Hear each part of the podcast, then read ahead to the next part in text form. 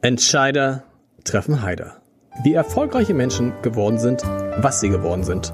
Der Podcast.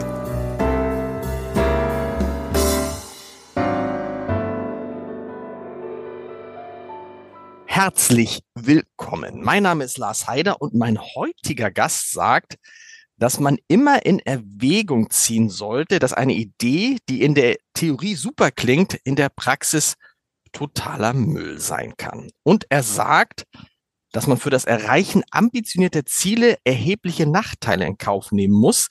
Sonst kann man die Ziele nämlich gleich vergessen. Das klingt so ein bisschen nach Olaf Scholz. Naja, aber insgesamt klingt das nach einem, der gern gegen den Strom schwimmt. Solche Leute mag ich und der dem Zeitgeist skeptisch gegenübersteht. Und genauso einer ist Vince Ebert tatsächlich. Er ist studierter Physiker und in Deutschland bekannt geworden als Wissenschaftskabarettist. Irgendwie hat er vielleicht sogar dieses Genre begründet. Und, das sage ich gleich mal dazu, am 12. März ist er in Hamburg bei Alma Hoppe zu Gast. Und heute, heute wollen wir darüber sprechen, warum wir beim Weltverbessern neu denken müssen. Dazu hat er ein Buch geschrieben, das heißt Lichtblick statt Blackout. Und lieber Vince, ich habe natürlich dann dieses Buch genommen und habe gesagt, ho, ho, ho, jetzt wird's gleich richtig lustig und jetzt werde ich gleich richtig viel lachen. Und ja, ich habe auch gelacht, aber ich habe auch viel nachdenken müssen und viel so gestutzt.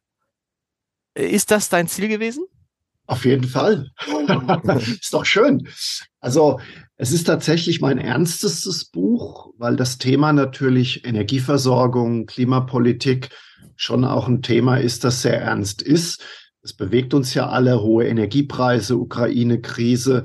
Da ist ja äh, einiges jetzt noch dazugekommen. Also ich habe das Buch ja geschrieben, da war noch nicht absehbar, dass wir da in eine so eine äh, Gasmangellage reinkippen. Äh, insofern äh, hat sich das Ganze dadurch natürlich noch mehr äh, intensiviert. Und mein Anliegen war es tatsächlich, oder ist es tatsächlich, eine Debatte anzustoßen, zu sagen, tun wir vielleicht aus den richtigen Gründen das Falsche? Müssen wir beim Weltverbessern neu denken? Müssen wir bei unserer Energiepolitik neu denken? Und wenn das Ganze zum Nachdenken, zum kritischen Nachfragen anregt, dann ist es durchaus beabsichtigt. Man stutzt ja gleich am Anfang, wenn zur Einleitung du sagst, also das, die beste Art und Weise, CO2 zu sparen, wäre, keine Kinder in die Welt zu setzen.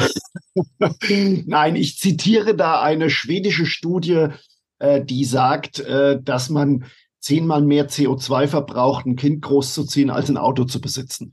Und dann mache ich natürlich als Kabarettist den Gag, dass ich sage, ich als kinderloser Kabarettist äh, bin schon mal fein raus. Ich kann wahrscheinlich mit einem Leopard 2 Panzer auf Tour fahren und hätte gegenüber der kleinen Familie immer noch das Klima geschützt. Also so ein bisschen Witz ist natürlich drin. Ähm, aber äh, was ich damit eigentlich sagen wollte, wir konzentrieren uns natürlich auf dieses CO2, auf diese CO2-Vermeidung äh, und, und es gibt bizarre Berechnungen eben mit dieser Familie, mit diesem Kinderkriegen. Äh, und ich versuche diese ganze Debatte so ein bisschen ra zu rationalisieren und zu sagen, äh, wir brauchen da einen pragmatischen Zugang. Was macht Sinn, macht, was macht weniger Sinn? Was ist utopisch und was ist realistisch?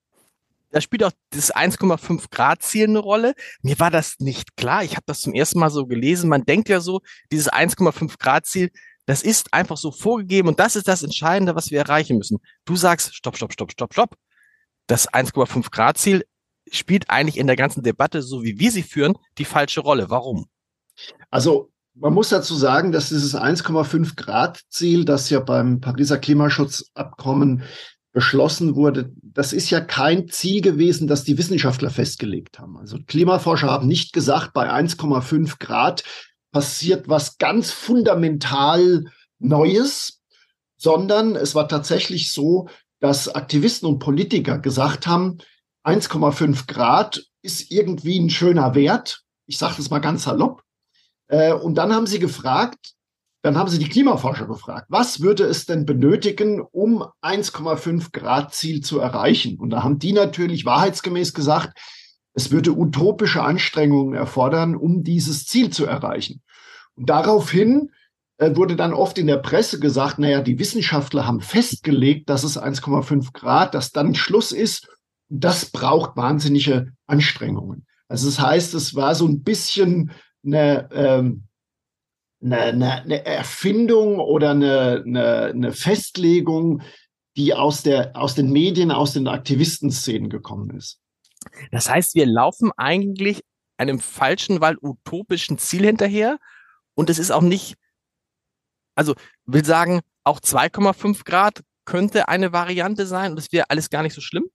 Naja, also äh, natürlich schreibe ich im Buch, ich bin ja kein Klimawandelleugner als Physiker. Also ich schreibe natürlich, dass der Klimawandel ein Problem ist, dass es äh, auch einige Regionen hart treffen wird und dass man natürlich äh, im, im Rahmen unserer Möglichkeiten versuchen sollte, natürlich diese, diese Erderwärmung in irgendeiner Form zu reduzieren. Wenn man aber gleichzeitig sieht, ich versuche ja auch im Buch diesen globalen Blick zu, äh, auf die Welt zu sehen, wenn man sieht, wie parallel jetzt gerade in den letzten 10, 20 Jahren die großen Schwellenländer, also China, Indien, Bangladesch, teilweise auch in den äh, äh, afrikanischen Staaten, in Südamerika, in Lateinamerika, wie die gerade an Wohlstand zunehmen, wie die gerade äh, vor allem versuchen, ihre Energie durch fossile Energieträger äh, zu befriedigen, wie dann dadurch die CO2-Emissionen hochgehen, dann halte ich äh, diese ganze Debatte, dass wir versuchen, mit allen Mitteln CO2 zu sparen, während gleichzeitig die Chinesen äh, ihre äh, Produktionen hochfahren. Äh, das ist, eine, das ist eine Geschichte, damit muss man sich auseinandersetzen und das ignorieren wir bei dieser ganzen Debatte so ein bisschen. Aber was heißt das dann? Das ist ja immer die, die, alte Debatte, ach, wir Deutschen, wir können ja gar nicht so viel tun. Wir sind ein kleines mhm. Land im Vergleich zu China, im Vergleich zu Indien ist unser CO2-Ausstoß nicht so groß. Das ist die eine Seite und da kann man auch wenig gegen sagen. Die andere Seite ist aber diesmal sagt, na ja, aber wir waren in der Vergangenheit die, die halt äh, CO2 verursacht haben, äh, in die Luft geblasen haben, wie kaum jemand anders. Das heißt, wir stehen am Anfang dieser Kette und selbst wenn wir jetzt nicht im Mengenmaß was bewirken können, in, in, der, in der Quantität, müssen wir eben sagen, dass wir so eine Art Schuld auf uns geladen haben und sagen, wir müssen jetzt die Ersten sein, die das reduzieren, weil wir auch die Ersten sein, die das rausgeblasen haben. Also mit Schuld kommen wir gar nicht weiter, meiner Meinung nach. Also äh, natürlich können wir jetzt uns äh, auf die auf die auf den Rücken schlagen, sagen, wir waren die Bösen, wir haben das Ganze verursacht.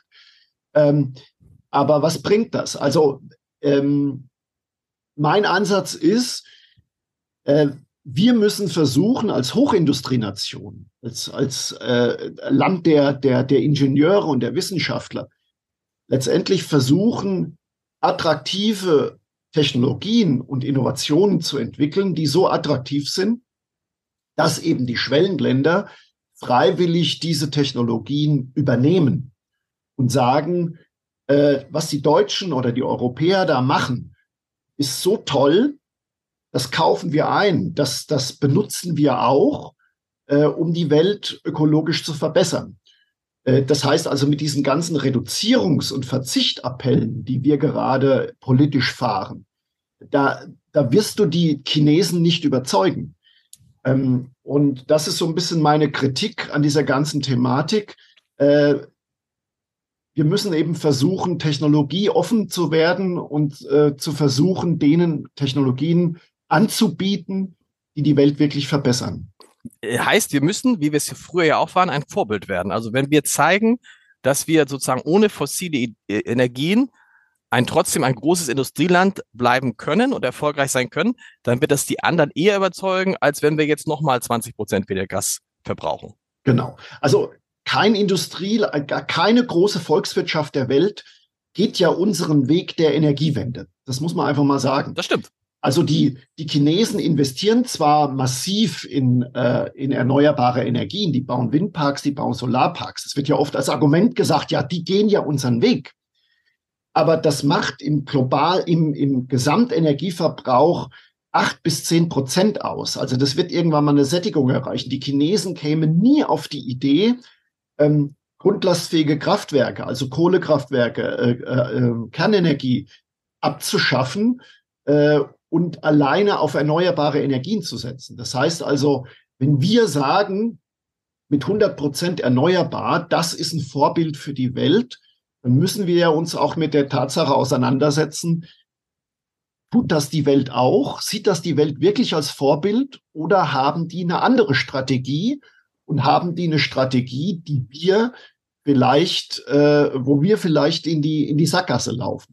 Das ist ein Kern deines Buches und ich finde, es ist auch ein Kern der Diskussion, die man führen müsste in Deutschland, weil man sich ja manchmal so vorkommt ähm, wie dieser Falschfahrer auf der Autobahn. Also, ne, wenn einem plötzlich alle entgegenkommen und man denkt, was ist denn da los? So viel Falschfahrer haben wir noch nicht gehabt. Es geht um das Thema Kernkraft. Ja. Wo wir wirklich, wo es einen deutschen Sonderweg gibt, ich glaube, die Formulierung darf man nicht mehr verwenden, aber wo es ja. einen deutschen Weg gibt, der besonders ist, sagen wir es mal so. Alle anderen um uns herum nutzen Kernkraft, bauen neue Kernkraftwerke und da reden wir jetzt nicht über irgendwelche äh, diktatorischen Staaten, sondern ganz normale Staaten in der EU.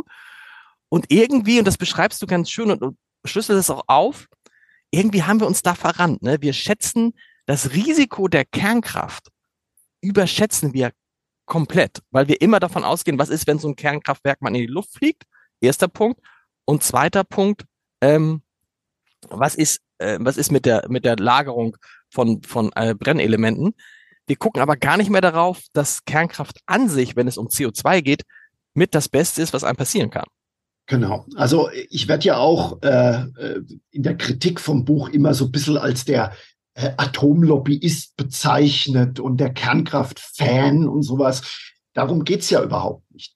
Also der Weltklimarat sagt, äh, Kernenergie ist mit die einzige grundlastfähige Energieform, um die CO2-Emissionen wirklich deutlich zu senken. Das kommt ja nicht von mir. Äh, es gibt eine große Nature-Studie, die dasselbe sagt. Das heißt, äh, und du hast gesagt, die finnischen Grünen zum Beispiel äh, haben sich in der Frage bewegt und die sagen mittlerweile, ja, wir erkennen da den Stand der Wissenschaft an und wir haben uns da bewegt und die sind mittlerweile für Kernenergie. Und wenn man sich diese Thematik Kernenergie ansieht, ähm, vor allem was auch die Entwicklung von neuen Reaktortypen angeht, dann ist es überhaupt kein Vergleich mehr mit diesen alten Schüsseln, die in Tschernobyl stehen, die es in Deutschland sowieso nie gegeben hat. Das heißt also, wenn man sich die statistischen Daten anguckt, ist tatsächlich Kernenergie von den Opferzahlen verglichen mit allen anderen Energieformen statistisch gesehen nach 70 Jahren friedlicher Nutzung äh, die Energieform, die am ungefährlichsten ist, die Endlagerung ist auch nicht so ein großes Problem, was immer getan wird. Und dazu kommt zusätzlich noch, dass es gerade neue Reaktortypen gibt, die gerade in Planung sind, der sogenannten vierten Generation, die sogar das Endlagerproblem komplett obsolet machen würden. Das heißt also, da steigen wir als Hochtechnologienation aus, während alle anderen großen Industrienationen diese Potenziale sehen. Und du beschreibst es in dem Buch so schön. Ähm, das fragt sich ja jeder, der fliegt, der viel fliegt oder der auch nicht viel fliegt oder ab und an mal fliegt und sagt, Strahlung im Flugzeug, da gibt's doch auch irgendwas. Und ich krieg's jetzt nicht mehr hin, aber die Strahlung in einem Flug von Deutschland nach Mallorca ist ungefähr vergleichbar mit was? Äh, wenn du zwei Stunden von Frankfurt nach Mallorca fliegst, setzt du dich der gleichen Strahlenbelastung aus, wie wenn du zwölf Stunden in Tschernobyl in diesem Schutzbereich äh, äh, dich aufhalten würde. Das war's, genau. Also genau. Das heißt also, ähm, diese Radioaktivität, um das jetzt mal ganz klar zu sagen, hochradioaktive Strahlung ist natürlich ist natürlich wahnsinnig gefährlich. Das ist überhaupt, ich will das Ganze ja auch nicht irgendwie banalisieren. Aber äh, du hast es erwähnt, wir sind wahnsinnig schlecht in einer Risikobewertung. Und ähm, eine Sache zur Endlagerung, weil das immer so ein schönes Beispiel ist. Also wir machen uns in Deutschland Riesenprobleme mit der Endlagerung, weil wir sagen, äh, 15.000 Tonnen Atommüll, das ist die Menge, die gerade äh, durch diese, durch die atomare Nutzung ähm, angefallen ist. Die sind nicht akzeptabel. Gleichzeitig haben wir in Hefra-Neurode ein äh, Chemieendlager, wo hochtoxische Chemieabfälle äh, gelagert werden seit 50 Jahren. Und da reden wir über eine Menge von 2,7 Millionen Tonnen. Die teilweise genauso gefährlich und toxisch sind wie, wie Atommüll. Das heißt also, 2,7 Millionen Tonnen sind für uns irgendwie okay, aber 15.000 Tonnen Atommüll werden uns alle ins Verderben bringen. Also das ist, da stimmt irgendwie die Risikoabschätzung und die Risikoverhältnismäßigkeit nicht. Woran liegt das, dass es in Deutschland immer mal wieder so ist, dass wir erstens zu Alarmismus neigen und dann, was mir immer wieder auffällt, in ganz vielen Themen, es gibt entweder nur schwarz oder weiß. Also ja. entweder ist es, entweder ist eine Sache, das können wir nicht mehr machen, so wie Kernkraft, das geht dann halt nicht mehr.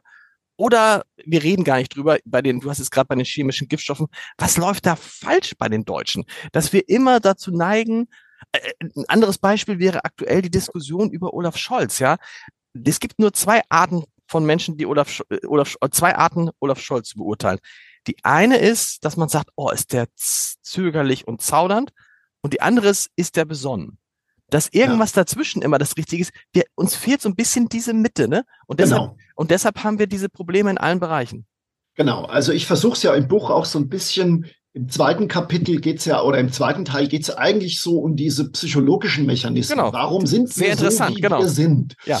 Äh, weil das immer zu sagen äh, mit, äh, ja, die Leute sind einfach zu dumm, ums zu kapieren, das trifft den Kern nicht. Äh, ich glaube, wir Deutschen sind eine Nation, die so ein bisschen gefangen ist in diesem Perfektionismus. Das macht in vielen Dingen ja wahnsinnig Sinn. Also wenn du eine Duscharmatur herstellst, dann ist Perfektionismus ja perfekt, dann ist es super, weil dann muss die halt zu 120 Prozent funktionieren. Und gleichzeitig haben wir diesen romantischen Gedanken, also aus dem, aus dem 19. Jahrhundert, also diese, wo die Romantik aufkam. Wir sind wahnsinnig romantisch, wir sind wahnsinnig perfektionistisch. Diesen Perfektionismus plus diese Romantik übertragen wir eben auch auf Weltbilder, auf Ideologien und auf Sichtweisen. Und deswegen ähm, äh, rennen wir da äh, gerade in so eine äh, immer so an die äh, gegen die Wand, weil wir eben versuchen ein, ein, so ein komplexes System wie eine Energieversorgung, wie eine Klimapolitik so perfektionistisch anzugehen wie eine Duscharmatur. Und das funktioniert eben nicht. Wir haben es eben mit einem weltweiten globalen System zu tun. Und ich habe es vorhin schon gesagt, wir müssen uns damit auseinandersetzen, wenn wir CO2 reduzieren und gleichzeitig China fährt zehnmal mehr hoch, dann ist unterm Strich überhaupt nichts gewonnen. Und damit müssen wir uns auseinandersetzen. Aber das ignorieren wir komplett, weil wir glauben, wir Deutschen könnten eine perfekte Lösung für dieses Problem finden. Und darunter machen wir es auch gar nicht erst. Ne? Darunter machen wir es nicht. Wir können nicht abwägen. Es fehlt diese Verhältnismäßigkeit. Also ähm, das Buch ist ja jetzt schon seit ein paar Monaten raus und ich kriege eigentlich wöchentlich Anrufe und Mails von Risikoforschern, von mhm. Spieltheoretikern, das sind Leute, meistens aus der Ökonomie, oft aus, aus der Mathematik, die sich mit komplexen Systemen beschäftigen. Also komplexe Systeme sind Systeme wie die Weltlage. Also ähm, wie der Krieg, haben, der Krieg in der Ukraine. Genau, wir haben, genau, genau, genau, wir haben äh, 15, 20 Risikofaktoren. Pandemie, Kriegsgefahr, Blackout-Gefahr, Energieversorgung, Klimawandel. Das sind eine Vielzahl von, von, von Risiken, die wir irgendwie in der Balance halten müssen. Äh, und wenn du praktisch versuchst, ein bestimmtes Risiko auf Null zu drücken, wie jetzt zum Beispiel, wir wollen keine Kernenergie mehr, mhm.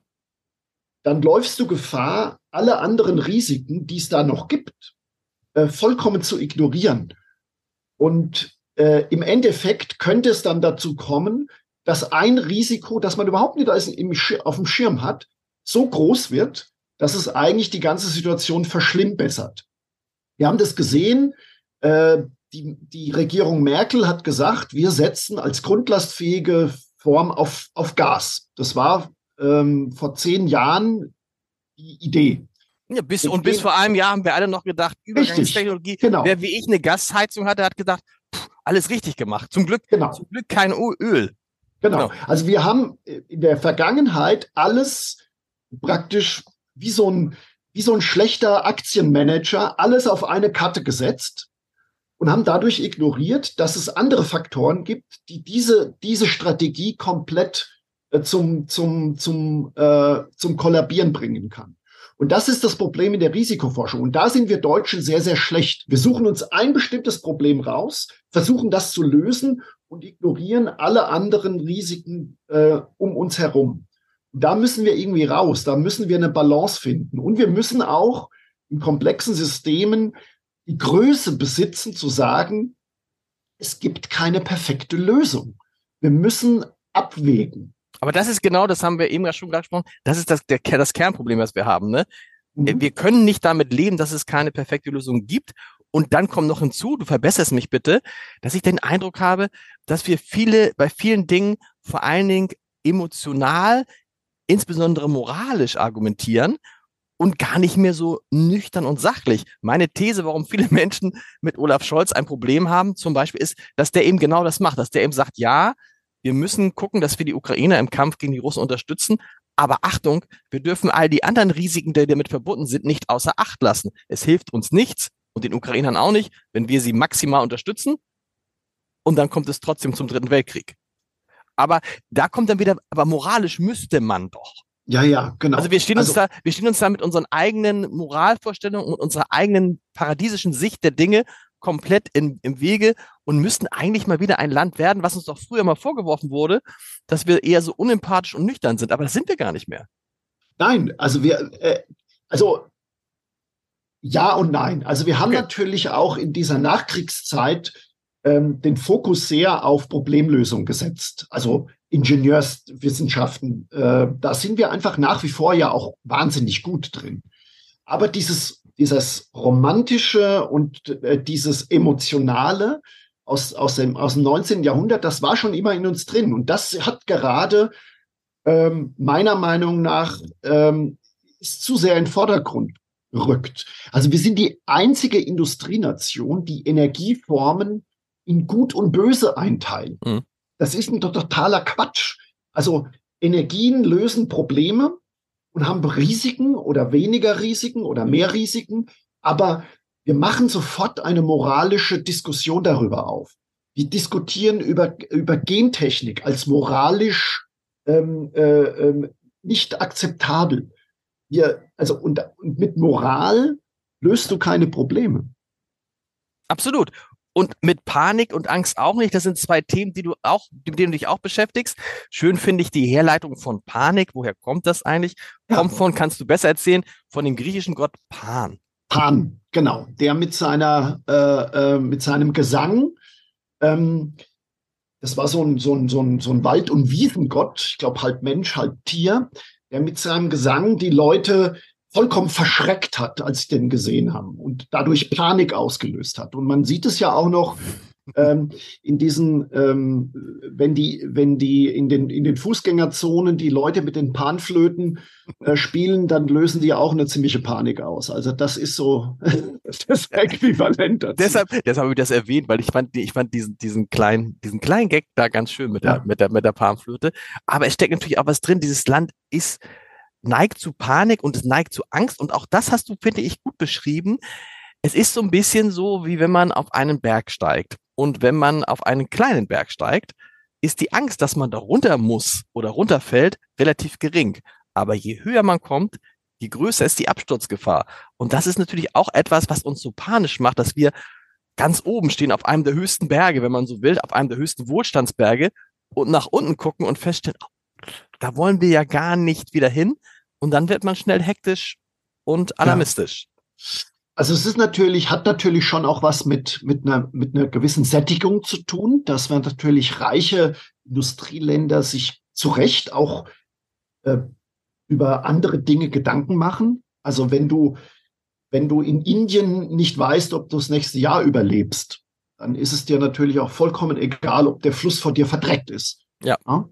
Äh, aber je wohlhabender du wirst, da gibt's äh, im Buch auch Studien dazu, je wohlhabender du wirst, umso mehr machen sich die Menschen Sorgen oder Gedanken über ihre Umwelt, über ihr Klima, äh, damit es irgendwie um uns herum hübsch und schön ist, damit unsere Kinder und Enkel auch in einer lebenswerten Gesellschaft leben. Das ist ja erstmal vollkommen nachvollziehbar und total sinnvoll. Ist ja übrigens äh, auch eine, ist ja auch noch eine gute Nachricht, weil man könnte dann ja überlegen, Moment, stopp. Wenn Menschen, wenn es ihnen besser geht, wenn sie wohlhabender sind, wenn sich ihre Lebensbedingungen verbessern, wenn sie dann anfangen, sich Gedanken um die Umwelt, Umwelt zu machen, dann könnte man ja das probieren. Man könnte ja versuchen, einfach die Menschen wohlhabender, besser, besser gut situiert zu machen, weil dann die Chance ist, dass sie sich umweltbewusster verhalten. Vor dem Hintergrund, weil wenn du, wenn du nicht weißt, was kriege ich morgen zu essen, ist dir der andere Kram eigentlich egal. Genau. Das ist ja auch mein Ansatz, dass man sagt, äh, mit Verzicht und Reduzierung, also wenn wir deindustrialisieren, wenn wir unsere komplette Autoindustrie gegen die Wand fahren, dann werden wir nach, dann werden wir, dann, dann, dann ist vielleicht unser CO2-Ausstoß geringer, aber dann sind wir in letzter äh, Konsequenz äh, ökonomisch so arm, dass wir eigentlich kein Geld mehr und keine Ressourcen haben, um Technologien zu entwickeln, die Welt wirklich zu verbessern. Und man sieht es zum Beispiel an den, an den Schwellenländern wie Bangladesch. Bangladesch ist in den letzten 50 Jahren, äh, hat einen ziemlichen Wohlstandssprung gemacht. Und wenn man sieht, wie die vor 50 Jahren noch ähm, gelitten haben darunter, dass es da Wirbelstürme und Überschwemmungen und Flutkatastrophen gab. Da waren vor 50 Jahren pro Jahr Zehntausende Tote, weil das Land viel zu arm war, um sich davor schützen zu können. Inzwischen haben die wahnsinnig viel investiert in Dammbau, in Frühwarnsysteme, in Architektur. Die haben äh, bestimmte äh, Bereiche ausgewiesen, wo nicht gebaut werden darf, weil die eben immer überschwemmt werden. Und die haben inzwischen Todesraten von äh, 10, 20 Leuten, also wahnsinnig gering pro Jahr. Das heißt also, sobald ein Land reicher wird, wohlhabender wird, machen die sich selber schon Gedanken darüber, wie können wir unsere Situation verbessern, wie können wir auf den Klimawandel besser reagieren. Und vor allem ist mehr äh, Geld und Investitionen und Bildung da, dass die quasi selbst Technologien entwickeln, um sich an diese Verhältnisse anzupassen. Und das ist mein Ansatz eigentlich. Das werden natürlich jetzt all die Fridays for Future, Luisa Neubauer etc. nicht gerne hören, aber die werden das Buch sowieso nicht gerne lesen. ich, weiß ich, ich, ich, ich, weiß nicht, weil, nein, weil du natürlich sagst, pass mal auf, diese Bewegungen, die setzen einerseits natürlich auf dieses, auf diese Angst, die machen den Leuten auch Angst und sie haben halt sowas nicht von einem, von einer, von einer wissenschaftlich geprägten Community, sondern sie haben, sagst du, etwas von einer Religionsgemeinschaft. Ja, also ich muss dazu sagen, dass ich mich natürlich auch mit sehr vielen Leuten äh, unterhalte, die grün wählen. Und äh, ein guter alter Freund von mir, der ist seit 20 Jahren im Gemeinderat von den Grünen, der sagt, ich habe das Buch gelesen, ich kann da fast alles unterschreiben. Und das freut mich einfach. Das ist natürlich auch, äh, es ist ja kein Bashing ich will ja nicht irgendwie sagen, ihr habt Unrecht und ihr habt Recht. Ich bin auch nicht überhaupt nicht gegen die Grünen, weil ich, weil äh, ich finde natürlich dieses Anliegen, das Klima zu schützen, die Umwelt zu schützen, ist natürlich total sinnvoll. Äh, was diese Fridays for Future letzte Generation in letzter Konsequenz sagen, ist ja, die haben ja so eine apokalyptische Vorstellung davon. Mhm. Also die, El die, die Erde wird untergehen ähm, und du selbst kannst dazu beitragen, mit indem du Gemüsenetze, äh, äh, Hanf benutzt und indem du Papierstrohhalme benutzt und indem du ein 9-Euro-Ticket kaufst, äh, mit so kleinen Dingen, du kannst aktiv dazu beitragen, die Welt zu verbessern und diese Katastrophe abzuwenden. Es gibt äh, Propheten wie Greta Thunberg, es gibt den, den, den, den äh, Earth Overshoot Day, also äh, wo dann hingepilgert wird. Also es sind ganz klar religiöse Mechanismen, die die Leute dann bewegen, das zu tun. Und das hat auf der einen Seite was Positives, weil in dem Moment, wo du so eine Bewegung ideologisch auflädst, haben die natürlich einen wahnsinnigen Zuspruch. Dadurch gerät das Thema natürlich in die Öffentlichkeit, was prinzipiell ja gut ist. Auf der anderen Seite neigen natürlich religionsartige Bewegungen dazu, sich bestimmten Sachargumenten zu verschließen, sich zu immunisieren und zu sagen, es gibt nur Null oder Eins. Und deswegen kann man mit diesen radikalen Leuten ja auch äh, fast nicht diskutieren, weil wenn du, wenn du hundertprozentig davon überzeugt bist, dass die Welt untergehen wird, was wissenschaftlich überhaupt nicht stimmt. Es gibt in den, in den Weltklimaberichten kein, kein Mad Max-Szenario. Wenn du, wenn diese Leute sind hundertprozentig darauf überzeugt, dass es so ist. Und wenn du das glaubst, dann bist du buchstäblich zu allem fähig. Und das ist das große Problem an der Geschichte. Und, das beschreibst du auch, wenn man sich erstmal festgelegt hat auf so ein Szenario, wenn man jahrelang, das gilt für Politiker wie für Aktivisten, für ein bestimmtes Szenario gekämpft hat und gesagt hat, so wird es kommen, dann hält man daran fest, auch wenn es nicht so kommt. Genau. Also das sind so, so Themen wie äh, Cognitive Dissonanz oder Sunk Cost Fallacy. Also Sunk Cost Fallacy ist nichts anderes. Wenn ich sehr, sehr viel Energie, Geld und, und, und Anstrengung seit 20 Jahren da reinstecke, um ein bestimmtes Weltbild zu erzeugen, dann tue ich mich psychologisch sehr schwer, zuzugeben, dass ich mich vielleicht geirrt habe. Das heißt, man hält dann extrem an den Dingen fest. Äh, das ist in der Ökonomie bekannt, dass man, wenn man, wenn man Aktien kauft äh, und, und die, die fallen, dass man sie versucht zu halten, weil man sagt, ich habe so viel Geld investiert, mhm. die werden schon wieder steigen. Und äh, anstatt flexibel zu sein, zu sagen, ich muss meine, meine Hypothese verändern, ich muss zugeben, dass ich mich getäuscht habe, was übrigens in der Wissenschaft, deswegen, ich komme ja aus der Physik, äh, das Erfolgsmodell ist dass man in der Wissenschaft eine Hypothese aufstellt, man überprüft sie, man macht ein Experiment, dann sieht man, Funktioniert das? Funktioniert das nicht? Und korrigiert das. Und so irrt man sich quasi nach oben. Und in der Religion, also oder in einer religionsartigen äh, Gemeinschaft, dann gibt es absolute Wahrheiten, die nicht antastbar sind. Und das ist das große Problem. Und das ist übrigens auch etwas, was es ja gefährlich macht, wenn man sagt, äh, folgt den Wissenschaftlern. Das ist prinzipiell nicht verkehrt, grundsätzlich. Aber man muss sich immer klar machen, was ist das Prinzip von Wissenschaft? Du hast es eben schön genau. beschrieben. Jemand findet etwas heraus und kaum hat er es herausgefunden, machen sich Herrscher anderer Wissenschaftler daran, das zu widerlegen oder zu bestätigen. Das heißt, wenn wir über Wissenschaft sprechen, ist es immer nur eine Momentaufnahme. All genau. das, was wir heute wissen, kann in zwei Wochen, in zwei Jahren, in 20 Jahren ad absurdum geführt worden sein. Insofern also muss man, muss, ne? Genau. Also ich muss vielleicht ganz kurz dazu sagen, nicht, dass jetzt wieder Leute sagen, ach, der Eber, der äh, äh, relativiert den Klimawandel. Also ich erkenne natürlich schon an, dass die, die Ergebnisse der Klimaforschung relativ äh, sehr, sehr solide sind. Also dass sich die Erde erwärmt, dass es da Szenarien gibt, die nicht lustig werden, das ist total klar. Also die, ich, ich habe im Buch auch gesagt, Klimaforschung ist tatsächlich objektive Wissenschaft, auch mhm. wenn einige Dinge noch ein bisschen unklar sind. Also was zum Beispiel Starkregen äh, angeht, wie sich der verteilt, da weiß man immer noch nicht so richtig, äh, was es für Auswirkungen hat. Aber die Erderwärmung, äh, das ist, das ist ein Fakt. Klimaforschung ist objektiv. Klimapolitik, also welche Maßnahmen wir da, dann ergreifen müssen, das ist total subjektiv und verhandelbar. Und das setzen wir oft gleich. Wir sagen, wenn ein Klimaforscher sich hinstellt und sagt, wir müssen jetzt die Energiepolitik so oder so oder so oder so machen, dann denken wir, das ist ein wissenschaftliches Fakt. Äh, ist es aber nicht, weil es gibt unterschiedliche Ideen, mit dem objektiven Zustand der Klimaerwärmung umzugehen. Und das zeigen uns ja also.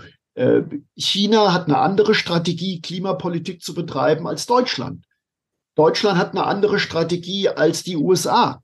Das heißt also, da gibt es auf jeden Fall Spielräume, die man eben nicht mit Ja oder mit Nein oder mit richtig oder mit falsch beantworten kann. Man kann das, man hat, konnte das ganz gut sehen äh, während der Corona-Pandemie, wo er Christian Drosten immer wieder gesagt hat oder Henrik Streeck oder wer auch immer immer gesagt hat, das sind jetzt die wissenschaftlichen Erkenntnisse und wir haben daraus abgeleitet, es gibt da eine Pandemie und es gibt ein Virus. Aber die haben immer gesagt, was ihr jetzt damit macht, wie ihr darauf reagiert, das ist keine wissenschaftliche Entscheidung vor diesem Hintergrund, ne, weil Wissenschaftler eben immer nur den Zustand beschreiben können und Empfehlungen geben können. Aber am Ende müsst ihr euch dann selber entscheiden. Und auch da kann man ja sehen, hat es viele verschiedene Wege gegeben, aus dieser Pandemie ähm, herauszukommen. Genau. Du hast vorhin gesagt, ähm, Fridays for Future, die verlangen immer von jedem Einzelnen ähm, etwas zu tun. Luisa Neubauer hat mal in diesem Podcast genau das Gegenteil gesagt, gesagt, es bringt gar nichts. Wenn irgendjemand jetzt versucht, Müll zu, Müll zu trennen oder weniger mit der Bahn, äh, weniger äh, mit dem Flugzeug zu fliegen,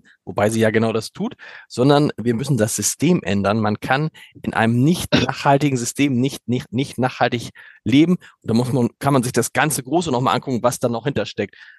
Was mich noch interessieren würde, ist dieses Thema, äh, womit wir uns ja alle immer eins beschäftigen sollen. Wie können wir denn, was können wir denn machen? Wie können wir denn gemeinsam die Welt ändern? Und da gibt es eine schöne Passage im Buch, nämlich da geht es um die Vorsätze zum neuen Jahr, wo man sich dann auch vor sich nur vornimmt, Kleinigkeiten, ich will eigentlich weniger Alkohol trinken und ich will weniger, mehr Sport machen und ich will weniger essen und dann nach drei Wochen feststellt, scheiße, funktioniert nicht. Ja, also ich glaube, diese Appelle, dass sich der Mensch ändern muss, äh, oder dass sich das System ändern muss, äh, die sind meiner Meinung nach sehr, sehr fruchtlos, weil Menschen sind anreizgetrieben, Gesellschaften sind anreizgetrieben. Also natürlich gibt es, wird es Menschen geben, die freiwillig verzichten. Es wird Menschen geben, die extrem diszipliniert sind, die sagen, ich verzichte auf das Auto, ich fliege nicht mehr in Urlaub, äh, ich ziehe eine kleinere Wohnung. Das gibt's alles. Das ist ja auch schön, wenn das jemand hinkriegt. Aber das Gros der Menschen, das Gros einer Gesellschaft möchte gerne, wenn es Wohlstand lebt, konsumieren, Energie verbrauchen, sich ein schönes Leben machen. Sehen wir jetzt auch wieder, nachdem wir dachten, in Corona haben jetzt alle gelernt, man muss gar nicht mehr fliegen, man muss gar nicht mehr Auto fahren. Nein, es ist praktisch genau. jetzt wieder, es ist wieder so wie vorher. Genau. Es ist genauso wie vorher. Also ja. äh, ich, ich fliege natürlich auch sehr viel, weil ich viel auf Tour bin. Die Flughäfen sind voll ohne Ende, gerade zur Urlaubszeit. Und auch da ist es moralisch, äh, finde ich so eine moralische Diskussion überhaupt nicht zielführend. Also wenn dann irgendwelche Leute aus der aus der Klimaaktivisten-Ecke ähm, dann die selber natürlich in einem sehr großen Wohlstand leben, der Putz, also ich bin ursprünglich ein Arbeiterkind. Ich mhm. komme wirklich aus ganz kleinen Verhältnissen. Meine Eltern haben sich alles vom Mund abgespart, damit der Bub studieren durfte. Ich bin im Grunde immer noch im Herzen so ein Arbeiter.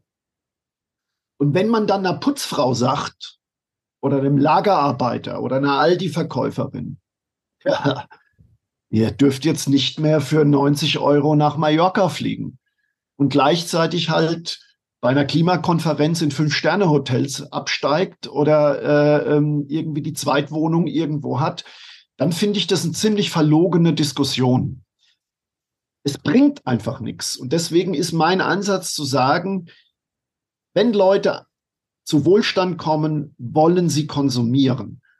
Und es geht im, der, die einzige Chance aus diesem Dilemma ist, dass wir Technologien, Innovationen schaffen, die die Leute benutzen und die gleichzeitig ähm, die Welt ökologisch verbessern.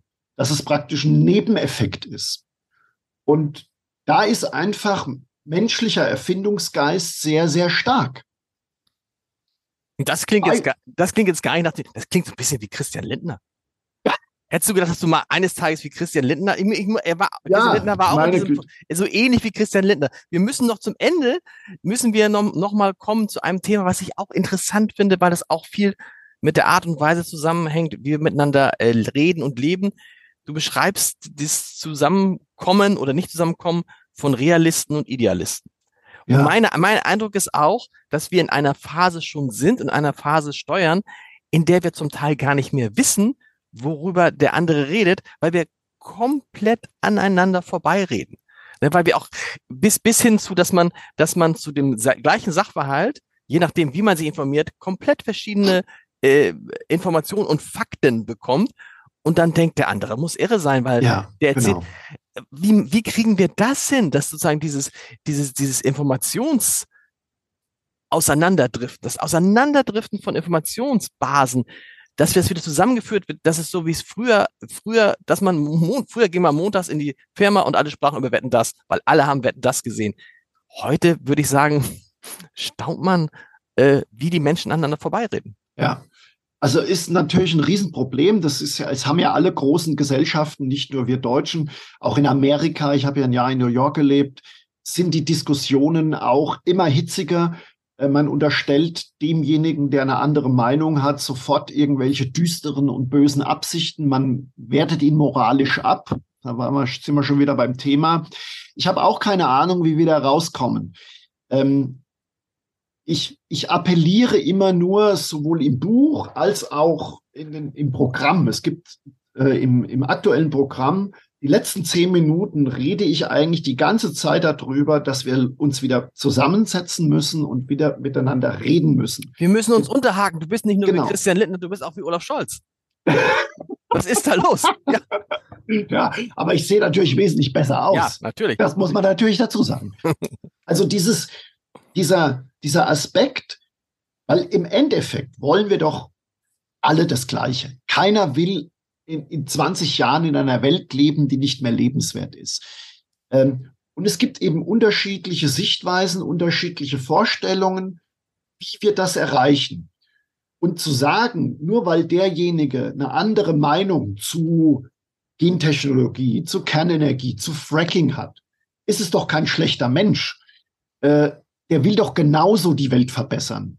Und das ist eine Grundvoraussetzung, um erstmal zu diskutieren, wenn man dem anderen eben nicht unterstellt, der macht das aus niederen Beweggründen.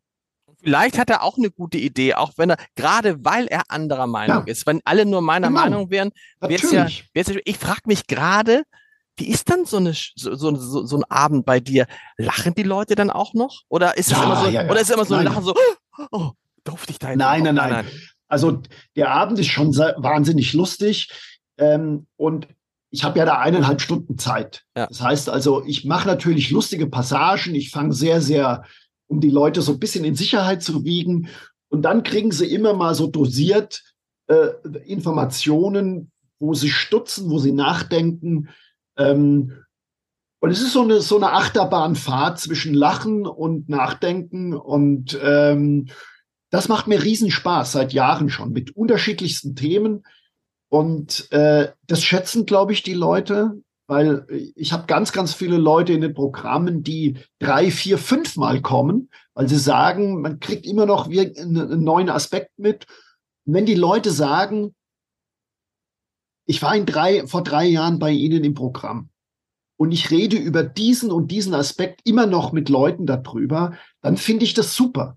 Weil genau darum geht's ja in einer aufgeklärten Gesellschaft, dass wir miteinander reden, dass wir Meinungen austauschen, dass wir auch aushalten können, dass wir vielleicht keinen Konsens finden. Mhm. Das ist ja auch nicht schlimm in einer Gesellschaft. Sagst du, begrüßt du die Leute dann auch, äh, ich begrüße Sie recht herzlich, meine Damen und Herren, liebe Bananen?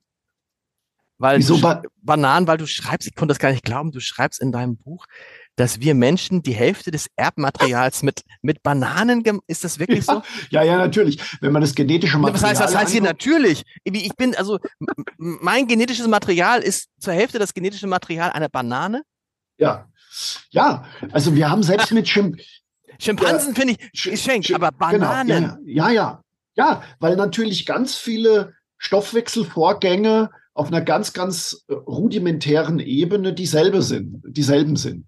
Also wie eine Zelle funktioniert, ähm, das, das ist, äh, ich bin kein Molekularbiologe, aber äh, ja, und was dann noch draufkommt, intelligenzmäßig. Beim Schimpansen sind es, glaube ich, drei Prozent, äh, die uns vom Schimpansen unterscheiden. Und diese drei Prozent machen so einen unfassbaren Unterschied okay. aus. Okay, dann sind die 50 Prozent zur Banane schon ist gigantisch. Ja, ja, genau. Das ist, genau. Ja. Also, das heißt übrigens nicht, dass man aus zwei Bananen einen Menschen macht. Nee. Also, das. ja, aber Bananen sehr, sehr gesund. Viel Magnesium, hoffentlich stimmt das wenigstens noch. Ja. Vince, es hat große Freude gemacht. Nochmal für alle, die in der Nähe von Hamburg leben. 12. März, Alma Hoppes Lustspielhaus. Das ja. macht auch, das ist immer, das ist ein schönes Theater, das macht große Freude. Ähm, und ich sag dir vielen Dank. Gerne. Ciao.